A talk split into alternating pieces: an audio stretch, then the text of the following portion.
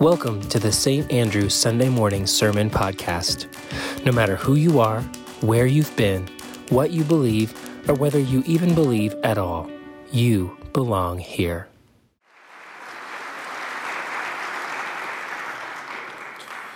Our reading this morning comes to us from the Psalter, Psalm 72. Our, our, reading from the Psalter is one of 10, 9 or 10 psalms that have been classified as royal psalms.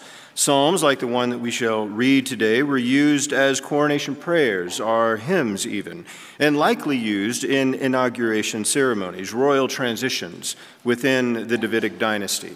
For Christians, royal psalms cast a vision of our blessed hope when Christ will finally return, bringing justice and reconciliation to all things. So let us hear the words of the psalmist Psalm 72, verses 1 through 7, and verses 18 through 19. Give the king your justice, O God, and your righteousness to a king's son. May he judge your people with righteousness and your poor with justice. May the mountains yield prosperity for the people and the hills in righteousness. May he defend the cause of the poor of the people, give deliverance to the needy, and crush the oppressor. May he live while the sun endures and as long as the moon throughout all generations. May he be like rain that falls on the mown grass like showers that water the earth. In his days may righteousness flourish and peace abound until the moon is no more. Blessed be the Lord, the God of Israel, who alone does wondrous things. Blessed be his glorious name forever. May his glory fill the whole earth. Amen and Amen. May God add a blessing to the reading of this word.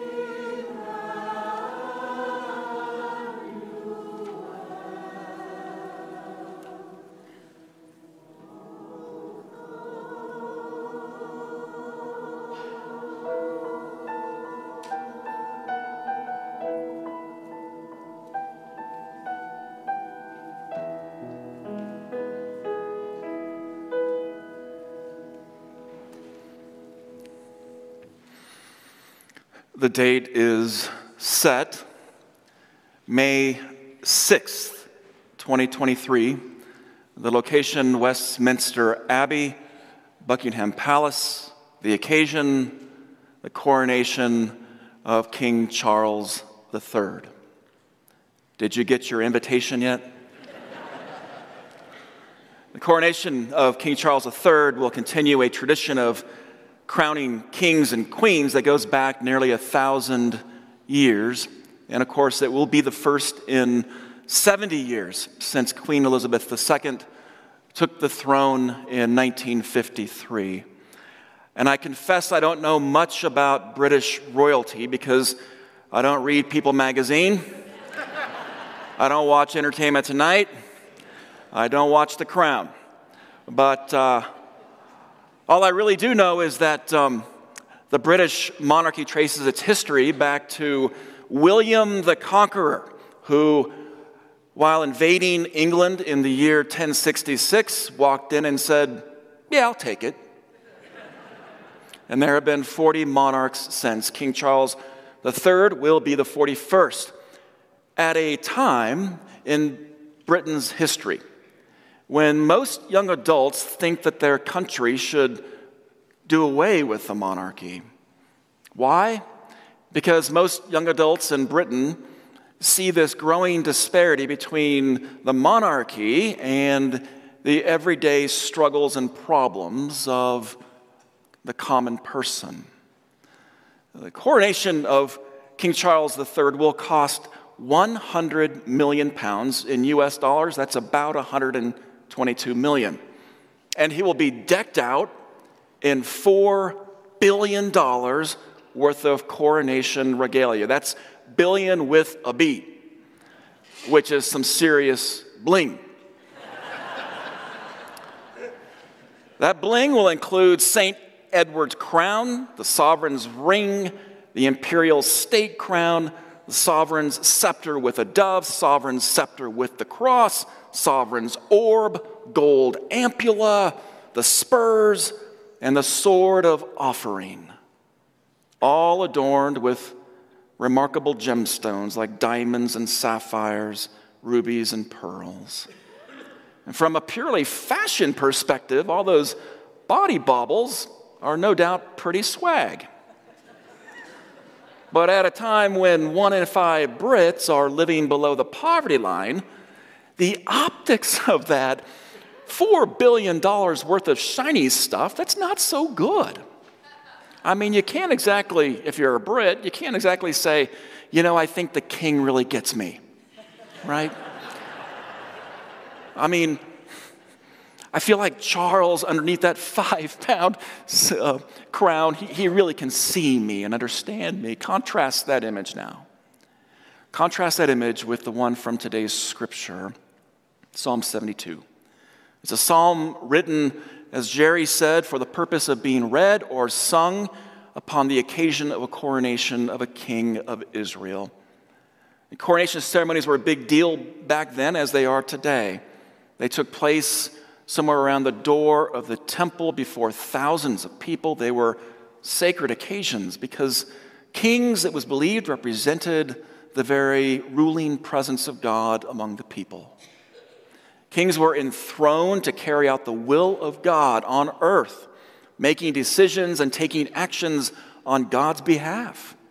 And Psalm 72 is one of nine royal psalms we find in the Bible that praise the king as God's chosen representative on earth.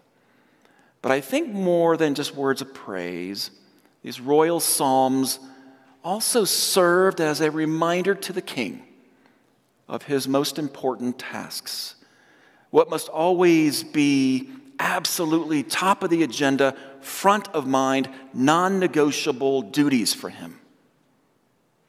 I want you to imagine for a moment just you kneeling before the king, the, the, the priest, on your coronation, and feeling the weight of the priest's hand on your head and hearing the gravity of those fateful words spoken over you at your coronation.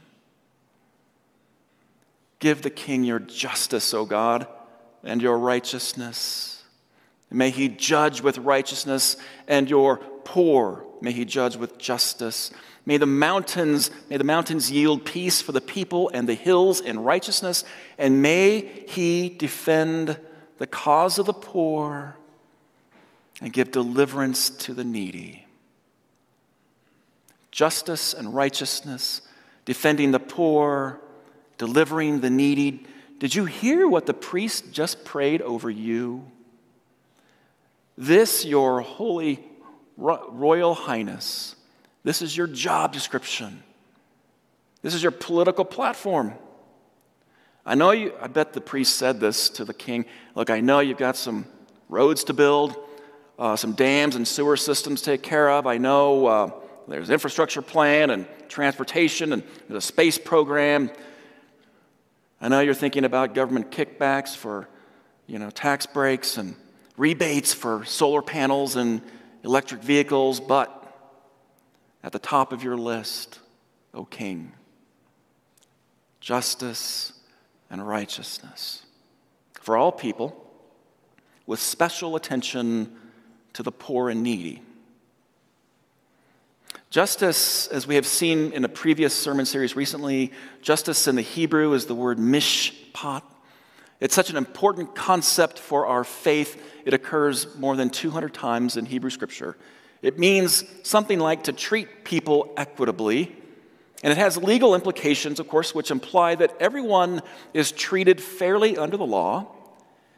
That way, it ensures that, that the law is not applied uh, unfairly or circumstantially or with partiality to some and not to others. In other words, it's an eye for an eye kind of justice. If you do this, regardless of who you are, this is what will happen the consequences. But mishpat also has these profound social implications. Mishpat ensures that there is no bias or prejudice based on one's social status in our world. Whether you are rich or poor or middle class, whether you are a president, a paper boy, or a plumber, whether you are a widow or a waiter or a winemaker, there are no distinctions among you in terms of value or worth. Other, everybody has dignity. All are represented in the common good. And everyone has a seat at the table. Because you know what happens when we don't have a seat at the table? We're likely on the menu, right? and Mishpat says there's no one by virtue of their power or privilege who has an unfair advantage.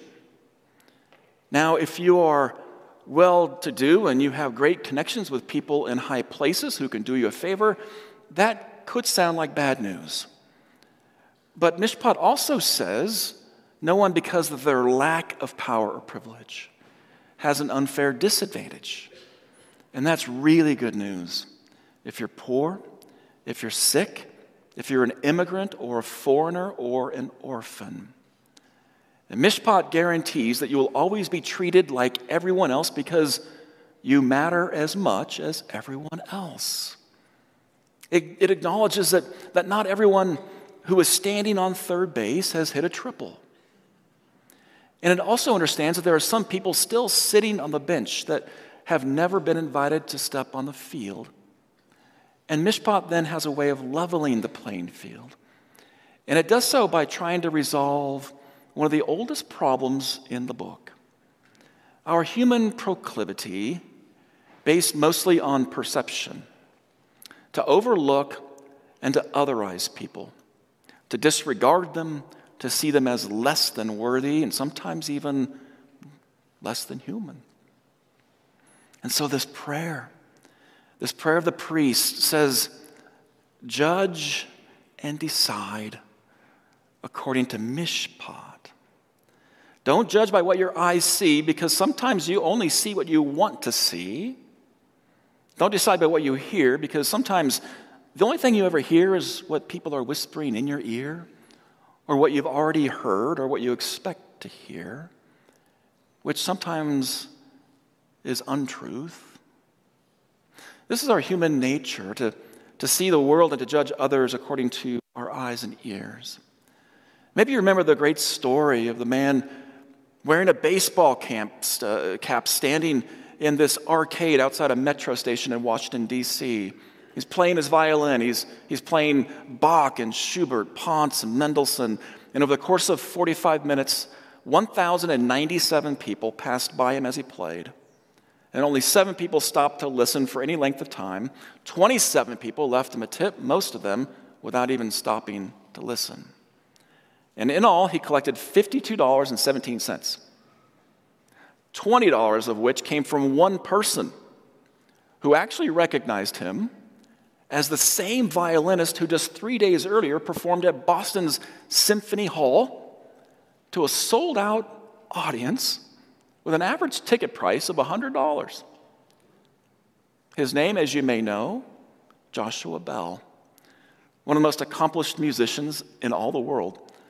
Dressed in disguise as an ordinary street performer, Bell played some of the most intricate musical pieces ever written on a 300, uh, a 300 year old Stradivari violin that was worth $3.5 million. One person recognized him. With Mishpat, we look upon the other, we hear the other with the eyes and ears of the heart. We we see worth and beauty. where no one expects to see it or hear it. And so the priest says, Give the king your mishpat, O God. And then he prays, May he judge your people with righteousness.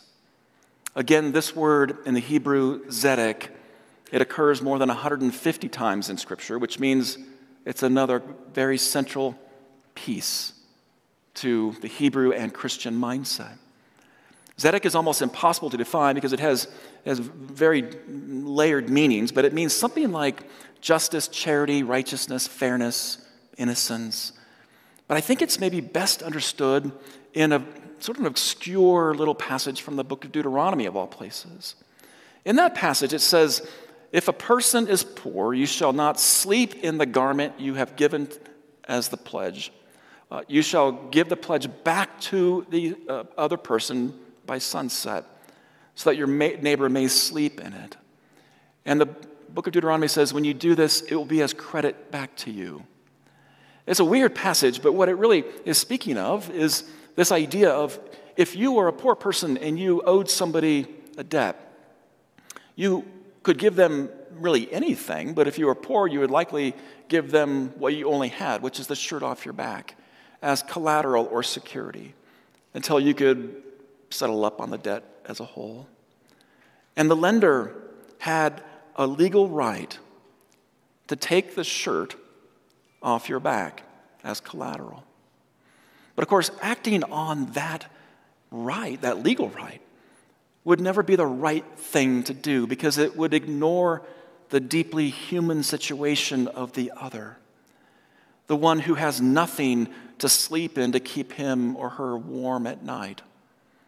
And so the lender is invited to practice Zedek, to give back the shirt for the night, because it's the right thing to do. Zedek, I think, is defined most precisely as something like justice tempered by the right and decent thing to do. And in ancient times, Zedek would look like maybe you owned a big field. And it was it came time to harvest it, and you would leave just the edges of the field unharvested so that the poor could come in and glean from it. Maybe it meant that if you if somebody owed you debt or or was indentured in slavery to you, every seven years you would set them free and you would forgive the debt because it would be inhumane to, to destine somebody to a lifetime of indebtedness or slavery. In our time, it means looking at real human needs, and being moved enough to do the right and decent thing. Maybe you remember the great We Are the World phenomenon in the 1980s. During that time, Bono of U2 and his wife, Ali, went to Ethiopia. There they worked uh, for a whole month, and, and something extraordinary happened to them. Bono says he would wake up in the morning and see the mist rising over the fields, and, and as it rose, he would see thousands of people who had journeyed all night coming to this food station where Bono was working. And he said, One man came to him with this beautiful boy, and he said something to Bono in Amharic, and Bono couldn't understand. And, and so a nurse translated for him. And she said, What this man is asking for is for you to take his boy. Please take his boy. He'll be a good son for you, she said. You must take my son, because if you don't, he will surely die. And Bono had to follow the rules and say no. And he said, I turned my back on that man, but I never really turned my back. He said, because I, in that moment, I, I, I became the worst scourge on God's green earth, a rock star with a cause. And if you know his story, his philanthropic career, Bono has has met with presidents and prime ministers and popes, advocating for the poor and those in global deep debt, third country, third world countries, people suffering from HIV, AIDS in Africa. Bono says it's not about charity, it's about justice. And he's pretty close. Zedek is not actually either justice or charity, it's both. The true meaning of Zedek is, is righteousness, it's justice and charity that repairs that repairs the world by doing the right and decent thing. And so the priest prays over the king, may he judge your people with righteousness. There's justice and righteousness. Mishpach, Mishpat and Zedek.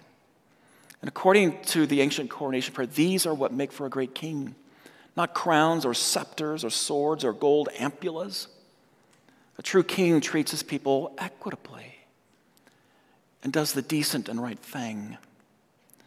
And some of the ancient kings in Israel's history ruled with great mishpat and zedek, and some failed miserably.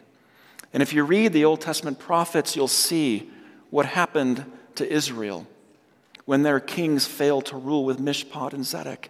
Their nations were conquered, their citizens were exiled and enslaved, the temple was destroyed, the people wept, and the mountains, even the mountains, mourned. And the throne it says the throne was reduced to a stump. And there was this one prophet named Isaiah who came along and said, There's a new king coming who will be different. It'll be something like a little branch shooting out from that stump.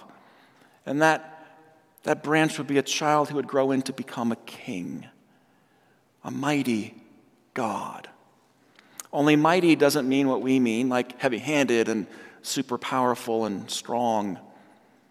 The king, this king, says Isaiah, will be El Gibor, which meant something like a powerful champion, a godlike hero. In other words, this king would be a defender of the poor and the needy. He would be the people's hero. He'd champion the cause of equity and he'd do the right thing, even if the right thing meant giving up his crown for a crown of thorns. Mishpat and Zedek. And from this side of history today, we believe the king that Isaiah prophesied about came in the form of a person named Jesus, who was a powerful champion and a godlike hero by whose rule and by whose life made each of us kings and queens in this time and place.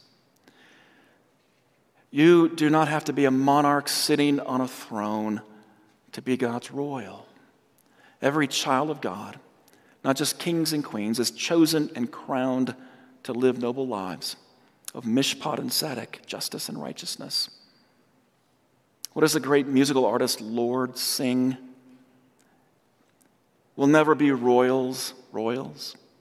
It don't run in our blood. And it's a very cool song, and I like the groove. It's just not right. Because we all really are royals. It does run in our blood. Because in Christ, we are all made sons and daughters of God, which begs the question who are you a champion for? And are you living a God like, heroic life? Last week over Thanksgiving, we visited some friends. That family asked me to do a baptism, but the whole family couldn't get together, and so we, we uh, did a little blessing. And I adapted this little prayer that I do and we do here at St. Andrew and for baptisms. And it, uh, our friend fished through a drawer and found some spikenard, uh, an anointing oil from the Holy Land. And we gathered around the baby and I said this little blessing as I anointed her head with oil. Those words that I say in the blessing are let, the, let your love for her be a seal upon her heart and a mantle upon her shoulder, and a crown upon her head. A mantle and a crown? Aren't those words meant for a king or queen, not a baby? But that's the point. This prayer is a reminder we don't have to be monarchs to be God's royals. You, like Jesus, the mighty God, are already royal. You're chosen, you are crowned to live lives of justice and righteousness. So hear that prayer spoken over you. May God's love for you be a seal upon your heart, a mantle upon your shoulders, and a crown upon your head.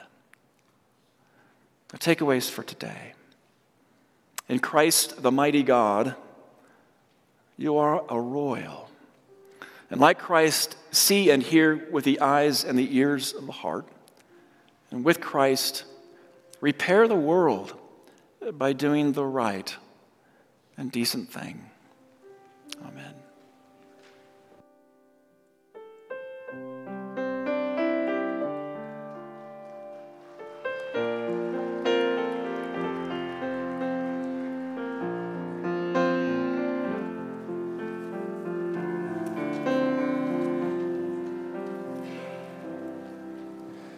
You'll find me with the ones without a voice, the forgotten and ignored.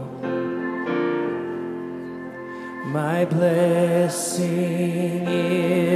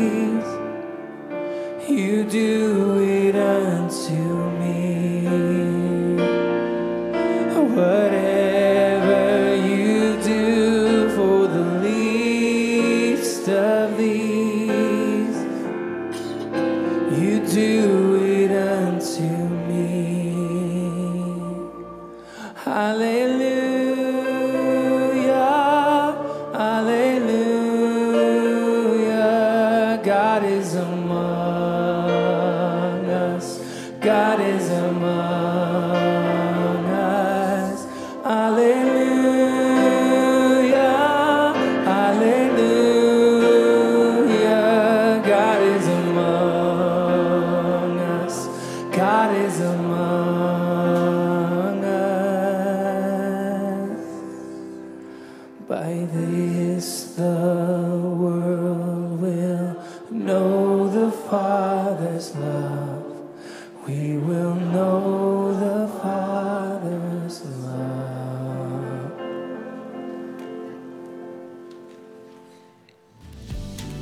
Thanks for tuning in to this week's podcast.